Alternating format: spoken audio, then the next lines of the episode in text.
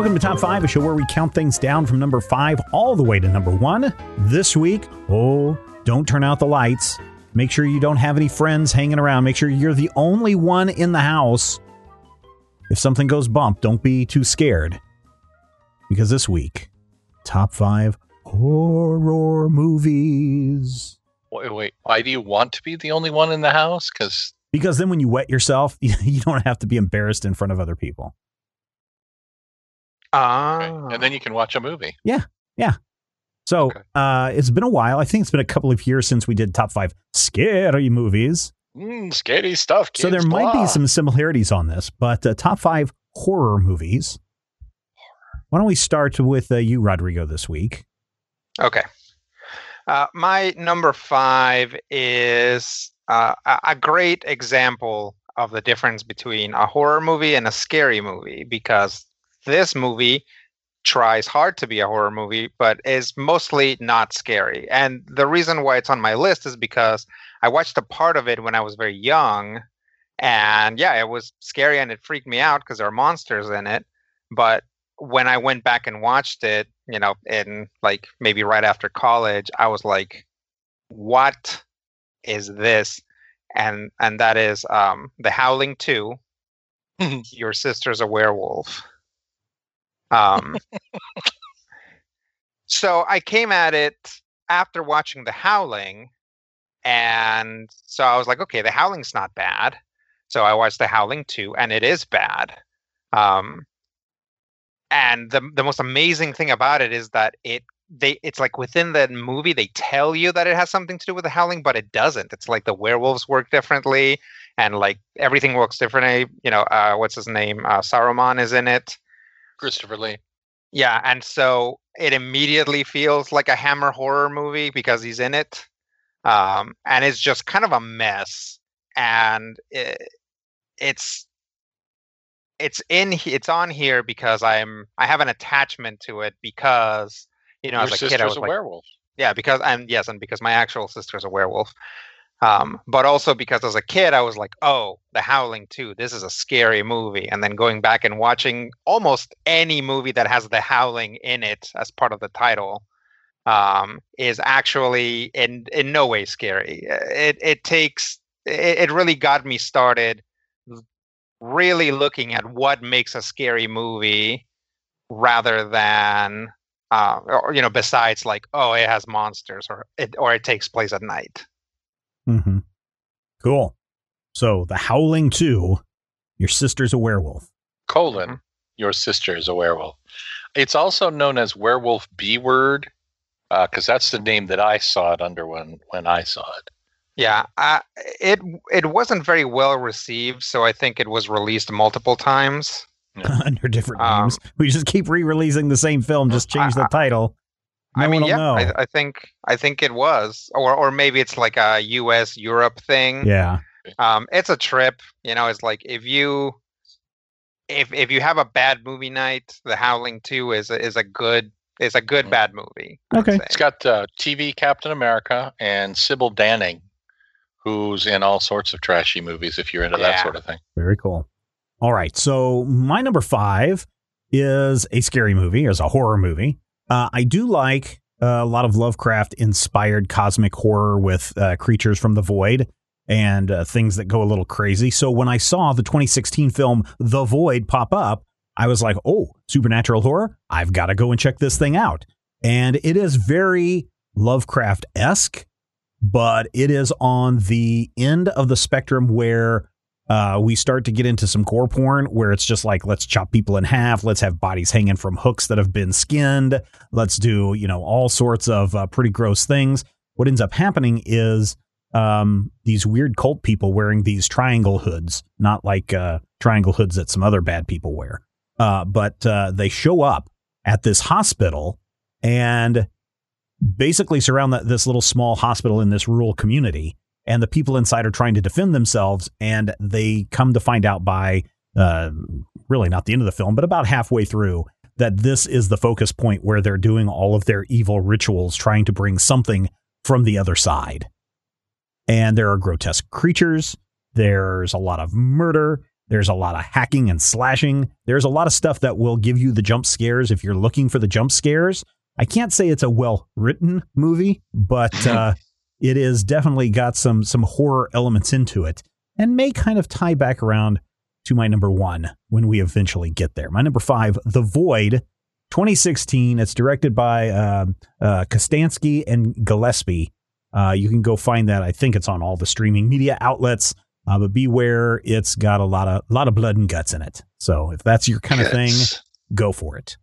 Got guts in it. All right, Matthew, what do you have for your number five?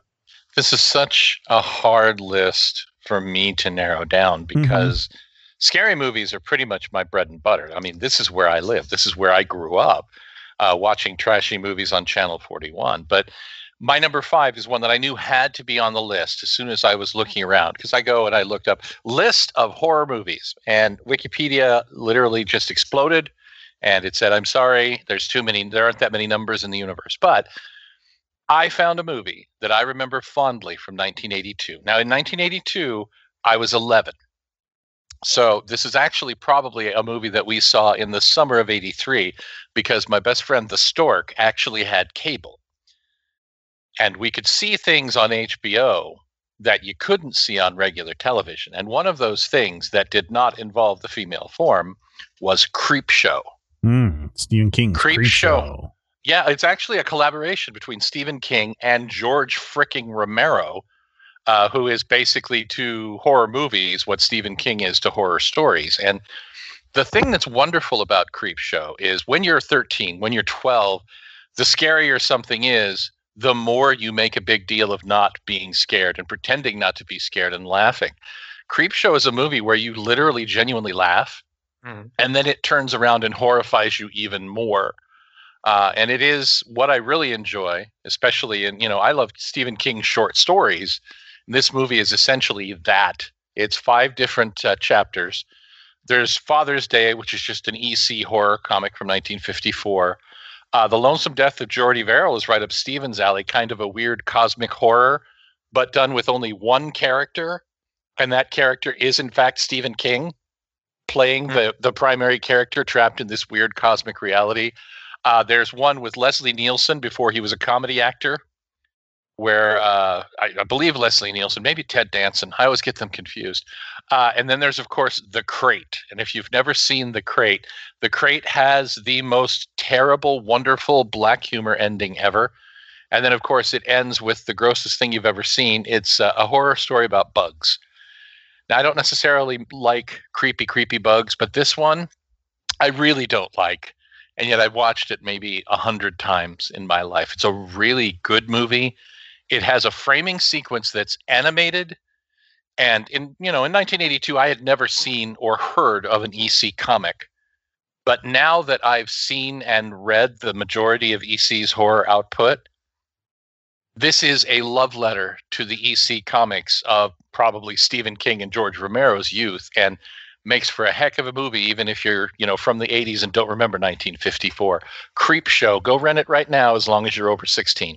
Very good. Have you guys seen the Have you guys seen the series Creep Show? I've been wanting to, but I I haven't pulled the trigger on Shudder because I literally have 27 streaming services. They air it on cable, Do so they? if you can find, I, I want to say it's maybe on AMC or something like some other cable channel is now airing it as well. Cool. Now I've seen So- Creep Show 2, which is kind of a lesser film in all ways, but still not terrible. Yeah, the the Creep Show TV show is not. Uh, Wasn't originally like on appre- like- Showtime or Cinemax or something, if I remember correctly? yeah, honestly, what I get out of that, like my biggest appreciation for that show is like after I watch an episode and I've seen, I want to say three episodes now. Mhm. Afterwards, every time I'm like, wow, I can't believe they managed to do that on the budget that they clearly have. Like, Mhm. it's it's never like, oh my god, I was so scared, or like I'm touched by this like uh, outer e- or not uh, like um outer limits type ending or anything like that. It's mostly like, wow, I can't believe a show with this budget managed to you know give us like a, a you know pretty reasonable alien invasion here just now. oh my cool. god. They did Survivor type? I think so.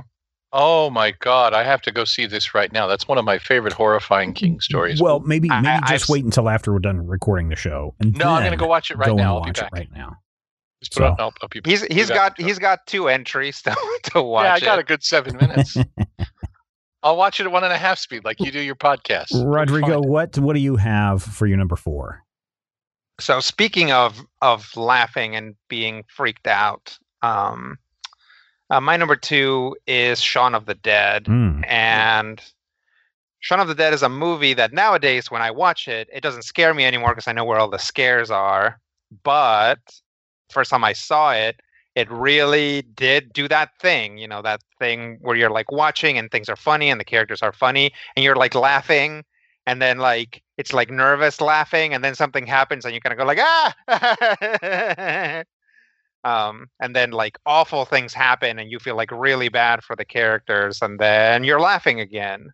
Um and there's something about horror comedies that uh, it's it's extremely difficult to pull off um but if it does get pulled off you get more of both right? The the the parts that are scary really enhance those like that release valve moment when something's funny and mhm. simultaneously when you have that moment where something's funny it lowers your guard so that when something scary happens you're that much more scared. Yeah, um, and and I feel that Shaun of the Dead is is a, is a masterclass on on that aspect, and also you know if you ever wonder what Chekhov's gun is, uh, it's or or um, really foreshadowing.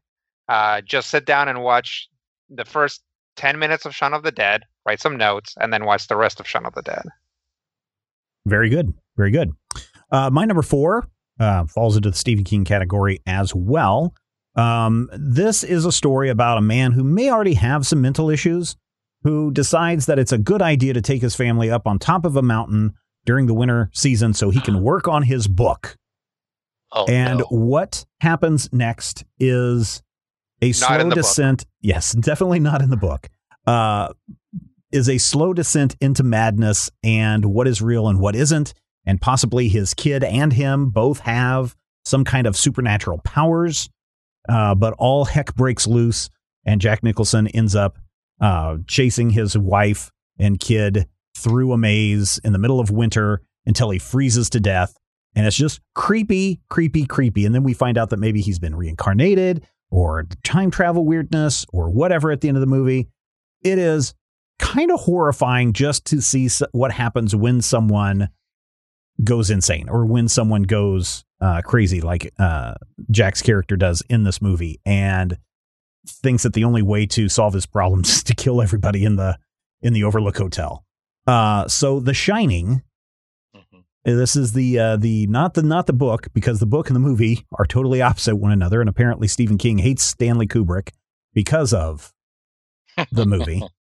It's a great movie. King It is a- hates it, but it's a great It is a very very good movie. Now they they made a re they didn't do a remake, a sequel. Uh, Doctor, what is it called? Doctor Dr. Sleep. Sleep. Doctor Sleep, which is mixing parts of the book and the movie together to do the it's a- sequel. it's a sequel very to the much a movie. sequel to the movie. yeah, Yeah. So I haven't seen that one yet. It's not on my list, but The Shining is definitely my number four. So Matthew, what do you have for number four? both The Shining and Doctor Sleep were on my also rans list. Um, but my also rans list is full of a ton of stuff. And recently, my kid, who is now 16, has been in this realm of she wants to do two things. She wants to watch anime Yeah. and she wants to watch horror movies, Yeah. scary movies. She's like, I want to hear Wow. the scariest movies in the world. She really kind of developed late, huh? No. At 16? I mean, 12 year olds are doing that stuff, right? At least my 12 year old is. Well, your 12 year old is fine. My my 16 year old is fine. She's I thought all 6'1", 12 year olds were into stuff. that scary stuff. Well, you don't have any girls. It's different for girls. Oh, okay. But here's the thing.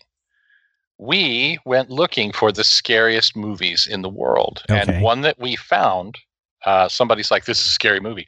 I remember being in the theater and seeing the ads for this movie and thinking, okay, it's going to be a scary killer kid movie. It's going to be like Child's Play.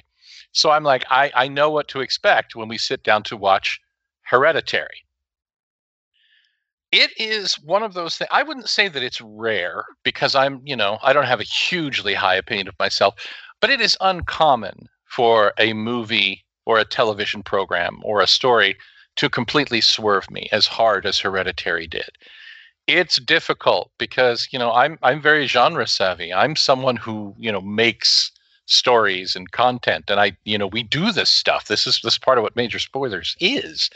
So when Hereditary came out and swerved me so hard, literally with the car swerving and the thing happening, and then the shot that I didn't ever want to see being shot, it was just riveting. And throughout the film, every time I thought I had a handle on what was going on, Ari Aster swerved it again. This is a movie that it literally feels like four or five different movies, and there's there's a really great sequence every time you see the time change. So rather than a jump or a cut or a you know meanwhile caption box, you see an exterior of the house going from day to night or night to day. And at one point, the last time you see the house go from day to night, you don't realize at first that the house is surrounded by figures. And then we cut back inside and we see what's going on. And we literally look outside and we see that the house is surrounded by figures. It's a movie that requires, I feel, multiple viewings, recommends multiple viewings. And it's it's probably oh gosh, I've seen a lot of stuff with Toni Collette in it. It is probably Toni Collette's finest hour as fine as far as I'm concerned. Wow. Because yeah, this movie is just horrifying. And her role in it, going from regular lady to grieving mother to something entirely different to something something giant spoilers that I'm not going to tell you but oh my god I would squeal out loud and you probably will too. Hereditary is a good movie. Do not be fooled if you see a thing that makes it feel like child's play. It is exquisite and terrible all at the same time and I very much recommend it to anybody again as long as you're over 16.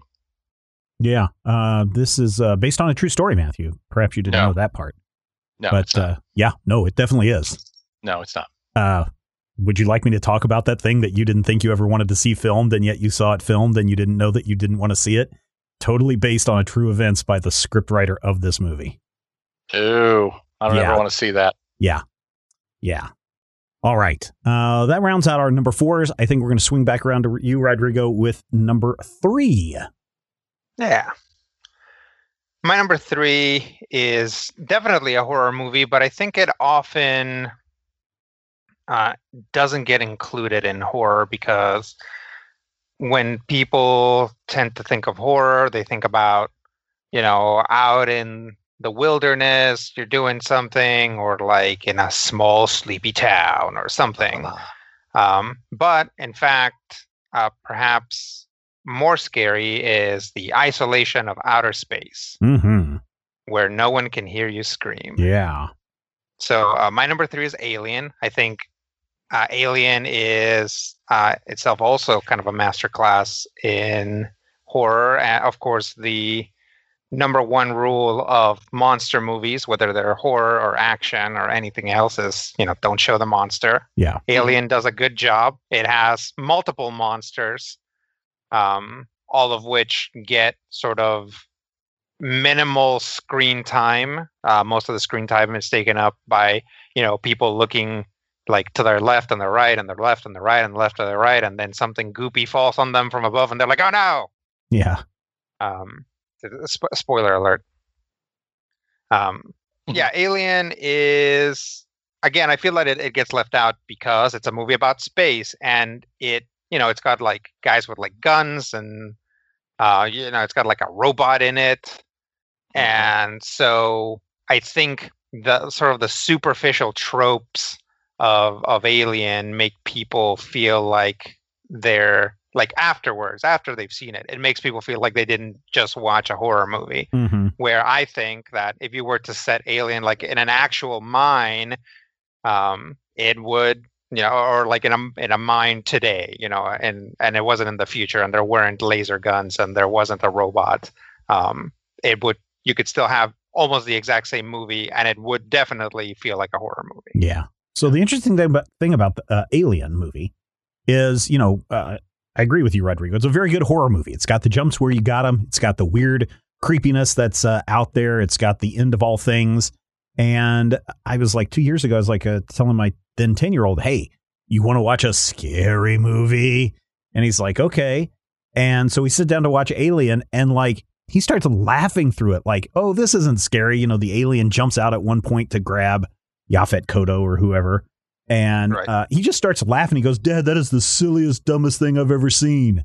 And then even the next day, he was uh, telling my my wife about it and just laughing at how bad he thought that that movie was. That he didn't think it was scary. And I think that's something that is, I I think this is something that is a byproduct of uh, the evolution of media, right? Mm-hmm. Where what you and I think were scary when we were kids, that genre, horror, whatever, has evolved so much past that that even something that is tame, uh, that we might think is tame today, or that we might think is super intense today, is tame for kids because they've already been exposed to much, much more intense stuff today than I, than than what we were uh, exposed to back in the eighties. I mean, that's that's true, and it's but it's it's also possible that actually the tropes are working against you there. Could be, could that be. that your kid is like, well, this isn't what a spaceship looks like. Like this isn't what high technology looks like. so this is probably not what a monster looks like. Yeah, that, you know, and and so because Alien is set like Alien setting is so weird, mm-hmm. and you have to buy into it, right? And when uh, when people first watched this in like 19 what 79 something like um, that yeah. yeah 1980 whatever they were like oh very reasonably in my vhs world this is what the future is going to look like right you know this looks very very modern and very cool mm-hmm. but for somebody who wasn't wasn't born until decades later this retro future is distracting it's like, yeah. why are they in pods? Why why does the technology look like that? Why are they even here? It's like people like is like, oh, we mine asteroids is like itself kind of a thing that was popular back in those days when humans were looking at other resources, and nowadays has kind of died down. Um, yeah, there's mean, just like got, so got... much about it that is like that that is probably distracting away from like there's a monster in this could, place. Could be, uh, though. Ex- the Expanse though does feature highly, and that's very popular right now. Features highly with the uh, the asteroid mining and stuff. I, I sure, forget sure. where I see. I think it was the director, maybe it was Ridley Scott or one of the uh, set designers was talking about how they really were project trying to project into the future of what the future would really look like. And so, you know, these sub light ships uh, having to put people in hibernation, all that stuff is still kind of accepted today. Yeah, as, absolutely. Yeah. Uh, as what you would see in the future. And he says uh, the one thing that they totally didn't foresee, and what really ends up dating this this movie, is the fact that all of those light bulbs that are all throughout the ship are not LEDs, but instead actual little light bulbs that they had to screw in. And he said, yeah, like, even today, that's the thing he looks at and goes, "Oh, I can't believe we missed that part." So, but I just think it's funny that every time I bring that movie up, uh, Alien, which I still think it's horrifying, uh, he just starts laughing. He goes, "Oh, that alien was so fake." I mean, I the first time I saw um, Clash of the Titans, I was absolutely charmed by it, and, mm-hmm. and this was in the '90s. Yeah. Right? So technology, visual effects technology had already advanced drastically by then. Mm-hmm. Um, but I, I remember showing it to my little brother, and he just laughed the whole time. He just couldn't get over like Harryhausen, like yeah. Uh, stop motion monsters, right? Yeah. He'd just like crack up every time anything showed up. All right. Uh, my number three is relatively recent, just about a year ago. And when I finally sat down and people were talking about it, I was like, okay, I'll finally sit down to watch this. And I'm like, mm, okay, uh, kids going off uh, out into uh, this countryside to go hang out with the, this uh, friend of theirs' uh, family for this pagan ritual thing that's going on. And then as the movie progresses, you realize that, oh, uh, this guy's breaking up with her and she's not taking it well. And like many cults, uh, she starts to become indoctrinated into the cult to the point where when you get to the end of the movie and Murderfest happens, Midsummer is scary as F. Uh, you know, and, and, again, Rodrigo, you're talking about Chekhov's gun. Mm-hmm. This movie telegraphs everything that's going to happen because there are paintings and there are embroideries and there are, you know, pictures throughout this compound that shows every step of what this process is. And it's not just something passing in the background. There's actual times where you spend looking just in the opening uh, uh, credits, the opening title credit of the movie, where you are seeing how this whole Midsummer Festival plays out. And when you get to the end and you realize that, you're like, holy cow, they've been slowly drawing us in. And you would think that that would desensitize you to what's coming up. But no, it doesn't.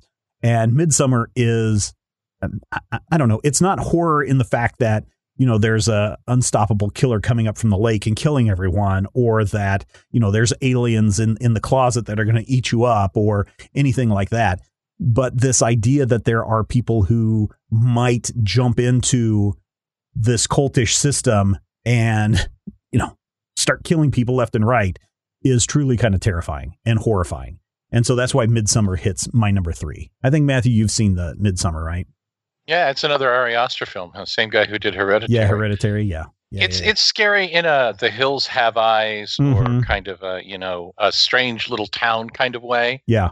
Which is you know one of the major archetypes. What is scary changes from person to person, and you know what is really scary to you may not be scary to me. Which is why when I go through the world and I think, you know what I love more than anything else, Uh, Ashley Williams.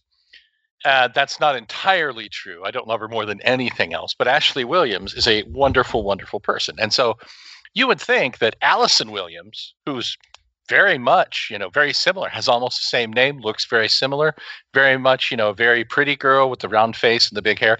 Nothing scary about her, right? Mm. Wrong. If you want to see the scariest thing I have ever seen, you go, you sit down and you watch my number three. It's a movie called Get Out from 2017, written by Jordan Peele, who mm-hmm. uh, Jordan Peele is amazing because I remember him from Mad TV a million years ago. And then, you know, the Key and Peele sketches. So when when we said we're going to watch Get Out for Zach on film, I'm like, oh, okay, whatever. You know, I'm thinking this is going to be you know, like you know Soul Plane or something. I'm thinking it's going to be funny, you know, taking the the uh, p word out of horror movies, and instead, it's a really really scary movie and it's not like a slashers in the woodpile movie. It's not like a murderous creature's going to eat you movie. Yeah. It's a a, weird, a very real yeah a very real horror taken up a notch. And mm-hmm. it's one of those movies that i really appreciate every single person in it. Uh, daniel kaluuya the main character is just incredible throughout this film. But the scariest thing in the whole movie is Allison Williams as Rose because once we realize that she is evil and evil and evil, there's a scene where she's sitting by herself in the dark talking to someone on the phone and she's completely blank. She has no expression on her face at all, but her voice is like, "Oh my god, is everything okay?" But her face is completely blank like a robot and it's terrifying and i'm so so so unnerved by her and it's so scary not just because she's like an evil version of the ashley williams that i enjoy but because that movie takes what shouldn't be necessarily scary and makes it really really frightening. I don't like to spoiler this one because it's a movie that will kick you a couple of times oh yeah as you go through it. Get out is my number two um, yeah. is so really really good uh, again, this is one that starts to play on a lot of the Lovecraftian tropes, including the family name, the Armitage family name, uh, which is right out of Lovecraft uh, tales. And so when you start to learn what's really going on and why uh, these people are fetishizing fetishizing uh, black people in this movie, and then what happens to them, it really is uh, horrific on a number of different levels. If you've never watched Get Out, uh, my suggestion is to do this watch Get Out all the way through. And then 24 hours later, after you've had time to digest everything and really think about everything and try to maybe sometimes sit there and go, what's going on here? Then go back and watch it again with Jordan Peele's commentary turned on because it dives into other areas that you probably weren't even thinking about in certain scenes. And he breaks it down saying, well, here's what I was thinking here. And this is what this symbolizes and all of this stuff, even to the point where uh, when, when Matthew's favorite character uh, is eating cereal, he talks about mm. how that is, um, that is very symbolic about what is going on. And so I think you, this is a movie that you really need to watch at least twice. Um, and I say that least, meaning that that's the minimum number of times you should be watching it once just to enjoy it, once with the director's commentary, and then about once every year because it is really a good movie. I almost sat down to watch this the other night. I'm probably going to watch it in the next couple of days. Uh, but uh, yeah, just a phenomenal piece of work uh, from Jordan Peele and a really great modern horror movie. Get Out, my number two. Rodrigo, what do you have for number two? My number two is The Babadook. Ah, look out! Look yeah, out, Babadook. I, yeah. The Babadook is so okay. I don't watch a lot of scary movies because uh, I don't like being scared. Um, and be, because it's like it's a lot of commitment. It's like if I watch a scary movie and it scares me, so it if it's successful in what it sets out to do, then I feel bad because I'm scared. Mm-hmm. And if it doesn't scare me, then I feel bad because what a rip. I like I signed up to watch a scary movie and this movie didn't even scare me. So it's usually a negative experience, uh, no matter what. But uh, the Babadook as a story, it is a very scary movie, but I found it very, very complete. Very, uh, it's there's there's a, a, a darkness to it, but there's a real melancholy to it.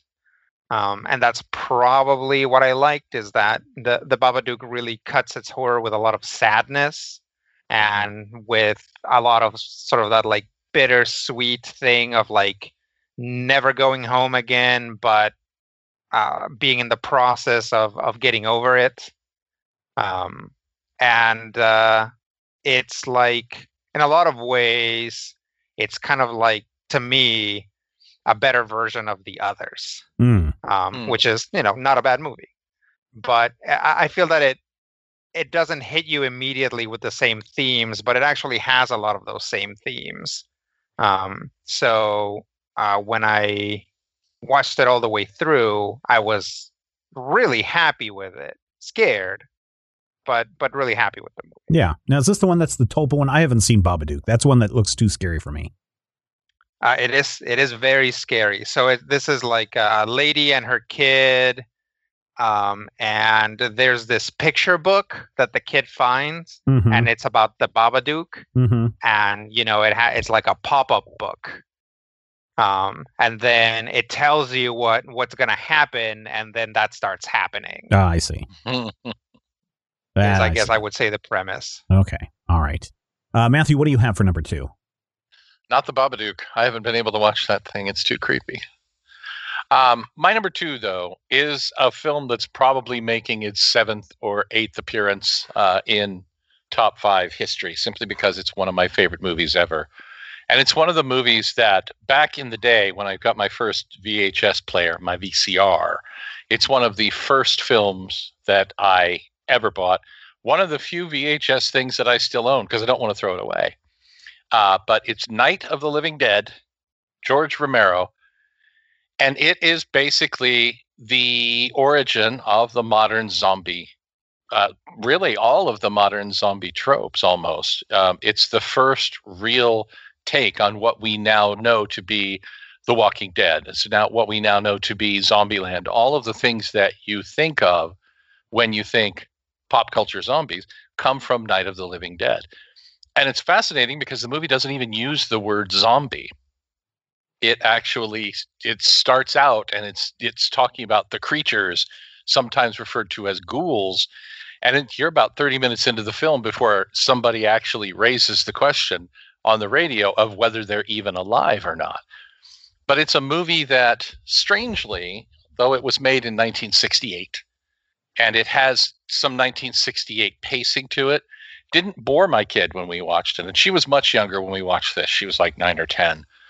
Uh, and I feel like that's okay because, you know, if I'm going to be a bad parent, I might as well be a bad parent with George Romero. But when you sit and watch it, the first half hour of the movie is relatively slow, but it's not uneventful. And there's a sequence very, very early in the film where we see two characters talking, and there's a man in the background just walking around. And I'm like, is that a real person? Because I saw the first time, I'm like, there's a there's just some guy back there in the background. No, it turns out that he's not just there in the background. He's actually our first ghoul. But you don't see that for three or four scenes, but you keep seeing him. And you keep seeing him a little closer. And when the film finally rolls out into what it's going to be, it just becomes this intense eh, meaningful little story that isn't about the horror at all. It's about the people trying to face the horror and being really jerks and, you know, dying because they're jerks or because they're not jerks in at least one case. And there are a lot of things about this film that are kind of admirable. I think pr- the primary one for me is the casting of the main character, Ben, in 1968, uh, an African American man and the actor that they got to play this, Duane Jones, is just incredible because he's clearly dealing with the same crap that he deals with throughout his life, but now there are zombies. It's a really, really good movie, and it's a movie that I believe, thanks to an error in registration and copyright, you can see for free Yeah, pretty much anywhere. Yeah, it's in the public domain. Yeah, well, initially it had a different name, and when they redid the opening title with the new name, they forgot to put a copyright uh, on it, I believe. Yeah. And so, yes, it it entered the public domain immediately. So you can go watch it as soon as you're done with this episode of Top Five, and I do recommend it because it's just that good. We have a, a retro horror channel, plays the thing like twice a week. If it's on, I will stop. Yeah, it's uh, part of the reason I think why zombie movies in general uh, kind of don't interest me is because like the very first zombie movie was so good. It's like everybody Yes. else has to at least get there, and if they don't, it's just like what's the point, right? Yep. Yeah. And if you you know if you watch Night of the Living Dead, the point is not guys are you know cannibalistic monsters are coming to eat us. You guys, Right. it's what are we going to do? How do we respond? This is really a movie about how do people respond to stressful, horrible situations. The answer is terribly, but it's fascinating to watch for like 95 minutes. Yeah. Yeah, yeah, yeah. All right. We have made it all the way to our number one horror movies. Rodrigo, what are you going to drop on us? All right. To absolutely no one's surprise, uh, foreshadowed by a couple of my other picks, and also by anybody who's listened to this show at length. It Not follows. this specific episode, It follows. but huh? it follows. That's that's your number one. Uh, it is not. It follows. Dang, I thought all the 13 clues were there. Scooby Doo. I just because just because you saw somebody behind me this whole time doesn't mean that it's it follows. All right. What I what I do with my life is up to me. I've made some mistakes before. Just because I haven't it follows.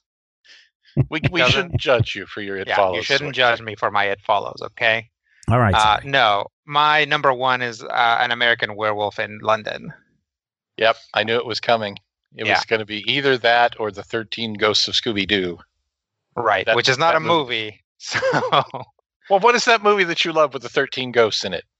the thirteenth ghost, the thirteenth thinking of the- warrior. Yeah, the one with the number. Uh, you know, is the thirteenth warrior uh, warrior a horror movie? I don't think so. think it is. I think it has elements, but I it it would be kind of a stretch. Yeah. I mean, it's.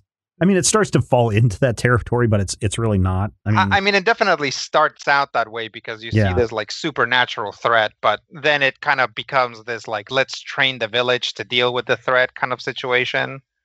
Um, and it, it's really more of a Seven Samurai kind of a thing. Uh, in any case, uh, no, An American Werewolf in London is a movie that is funny, that is scary. Um, it has groundbreaking special effects that largely still hold up. Um, I think you know there may have been a, a paradigm, a slow paradigm shift in what we want out of our monsters um, over the past you know 20 years or whatever. So Mhm. maybe that wolf is not as scary as it used to be, but it's actually still pretty scary. Um, it, uh, let's see, it stars a werewolf. Uh, it's funny. It doesn't show the monster, and has a lot of weird TV segments, just like the Babadook. So it's it's like a synthesis of all of my previous uh, previous points. Um, and it um, it's got a lot going on. Like I, you know, now I've seen this movie probably six or seven times, and every time there's just sort of more stuff going on. This movie is packed with just stuff that's going on in the background. That's Mhm. like in the newspapers. There's all these little jokes, like minor characters get a surprising amount of development. There's a lot of conversations between characters that have nothing to do with what's going on and are just kind of there to provide, I guess, context about what's happening. Like they never feel like, why is this here? Um, they they kind of act as buffers between like the funny moments and the scary moments.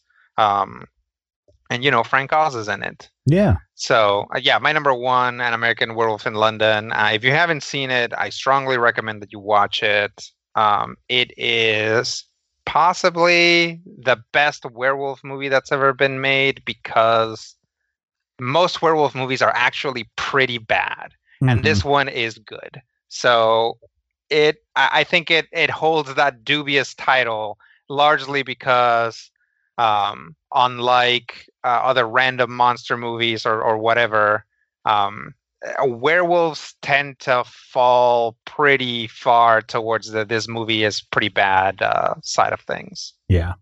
All right. Thank you for that, Rodrigo. My number one, I've talked before about, I, it took me a long time to really get into horror movies.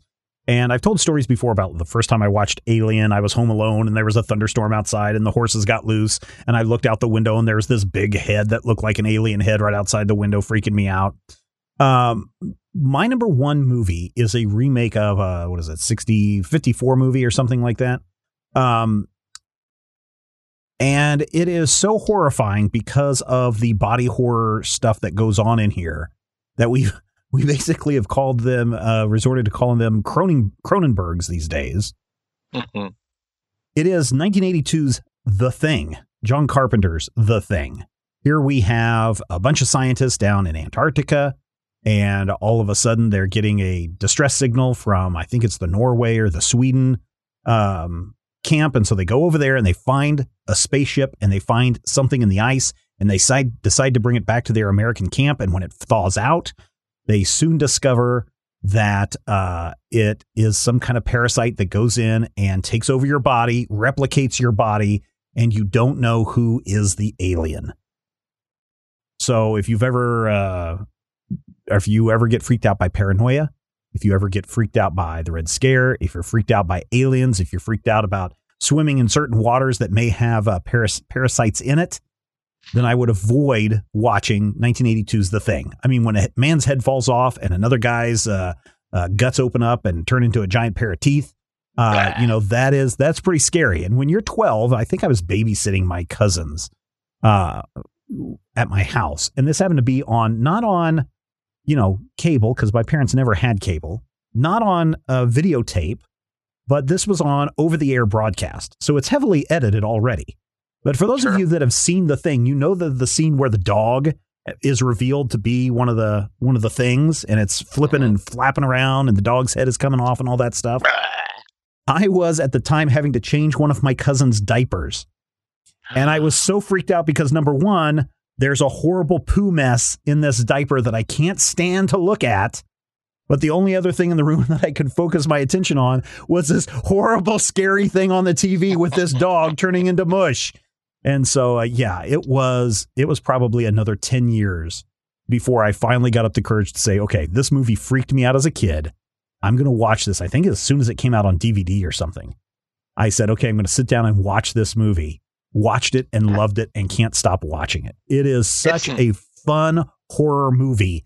And the ending is so nihilistic. Uh, It brings it back around to the void where the thing, whether you know uh, Carpenter uh, or or uh, Campbell Jr., John Campbell Jr., who wrote Who Goes There, whether they realize it or not, it really takes a lot from the idea of what cosmic horror is and these things that Sure. we can't control. And you're just looking at it and you know that uh, you're dead and there's nothing you can do to stop it um, except die out in the ice and hope nobody digs you up. Yep. So The Thing, 1982, is my number one. We actually we watched this movie, and this story is 100% true. We watched this movie at work once when I worked in television, and we watched it, and we got to the end, and my friend was like, "That movie sucked." I'm like, "What do you mean?" She's like, "They gave it away at the very beginning. They told us exactly what what he said," and I'm like, "Wait, what?" She's like, "The scene with the explosion. The guy told us." Exactly what was going to happen in the movie. And I'm like, Katie, do you speak Norwegian? And she's like, yeah. And I'm like, you realize that you're the only person in the room who got that because that whole sequence was in Norwegian. And she's like, oh, okay, maybe not. But it was a, it was one of those lovely moments in life where you're just like, okay, Katie speaks That's great. Norwegian. That's good to know. Yeah. She, I guess she was either engrossed in the movie or not paying attention to the point where she didn't realize that she was translating in her head. It was a wonderful moment. All right. But it's not my number one. what is your number one? My number one is one of the most frightening visual experiences of my adult life. Now, I'm going to give this a little bit of an asterisk because, and uh, Stephen is one of the people who has ragged me about this in the past, and I don't think he's going to now, but it's okay. I might. I I love found footage movies. oh, yeah, yeah, yeah. No, I don't bother I you on this. I feel like found footage movies are really fun because they have an immediacy to them. And I've seen a lot of really bad found footage movies. And I've seen some okay ones. I saw something called Hell House, which broke all the rules of found footage movies, but still scared the crap out of me and the kid. And I've seen really, really good ones where the found footage is, you know, the actual premise is never broken. You don't have that meta moment where you're like, oh, this could never have happened. And one of the ones where you never have that meta moment is Paranormal Activity from 2007. And it's a very simple story. I think it has maybe four characters in it, and most of the time there are only two people on screen. But it starts with a woman coming home to find that her boyfriend bought a camera. And the whole film is from his perspective through the camera. Something weird has been happening in their house.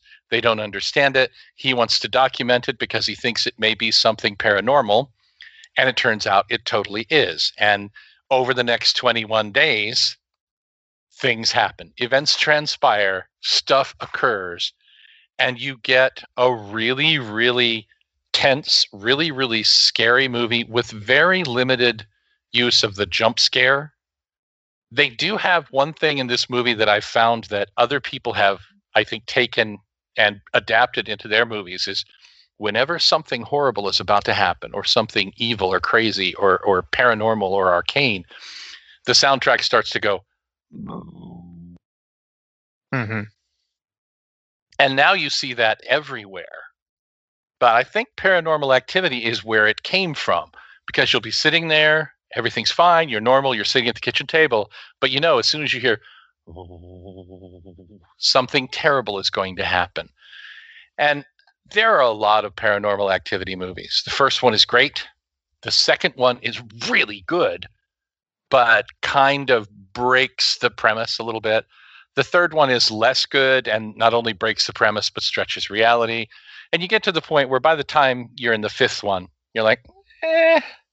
But that first movie, Paranormal Activity, is really tight, really tense, really inexpensive. It's like a, a cheap jack movie, kind of like Night of the Living Dead. And part of the enjoyment is how much they can do with what feels like a very limited budget and literally the scriptwriter's house. Yeah, there you go. No, I thought you were going to say uh, um, the Blair Witch. In which case, Blair the only Witch thing is the only thing I was going to make fun is that that there were so many people that thought that that was real.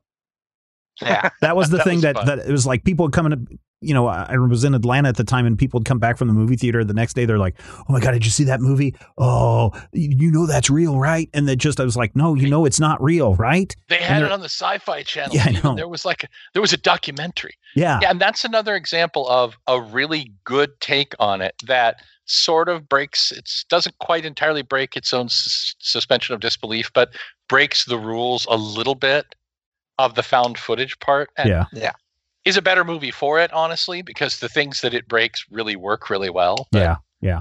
And it this movie was this list rather was almost five found footage movies until the kid was like, "Dad." I mean, seriously. Are, I mean, if that's your You- thing, if that's your, You your can't your have thing, all found footage. And I'm like, fine, let's go through and we'll find. And you know, I found stuff that I liked better than the other found footage movies on the list. But yeah, it was just oof. For a while there, it was going to be, hey, this guy has a camera and we don't know why. Well, I mean, it's it's an easy genre and easy production. Um, you know, you do you do uh, have some challenges in moving the camera around and making sure everything comes out. But as far as give a guy GoPro and let him go crazy, uh, Yeah. that's that's pretty easy to do. So, all right, Yeah, you could Max Landis it up and make sure you give a guy a GoPro and then make him telekinetic. yeah, Mhm. That way Uh, you can break all the rules you want. Yep. There you go, everybody. The top five horror movies that are on our list this time around. I could What'd you do think? this ten more times. What'd you think? Were you scared? Or did this bring back some some bad memories for those of you that have watched the these movies and are now shaking about going, oh yeah, that Babadook, so scary. Uh, I can't believe you guys haven't seen the Babadook. I still haven't. I don't know what it is about that movie that uh, freaks me out. It's it's as freaky as it looks. I'll tell you that. Yeah, So maybe that's what it's is. The, You know, the I look see the it drawings. that freaks you out. I see the drawings of the Babadook all the time, and I'm like, oh man, that that just scares me right there. I don't want to watch it. Yeah. That scary cartooniness, and it's it's cartoons should not be evil, Rodrigo.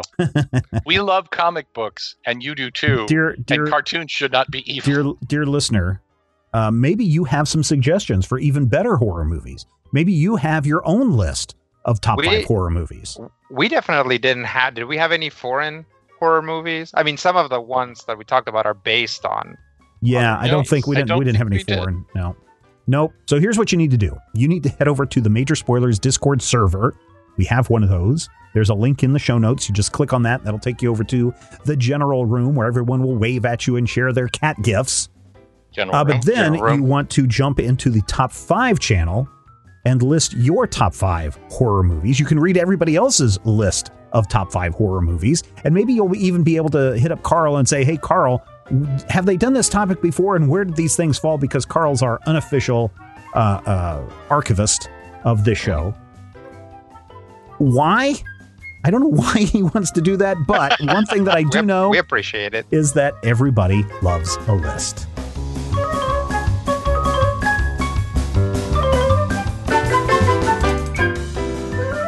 This podcast is copyright 2020 by Major Spoilers Entertainment LLC.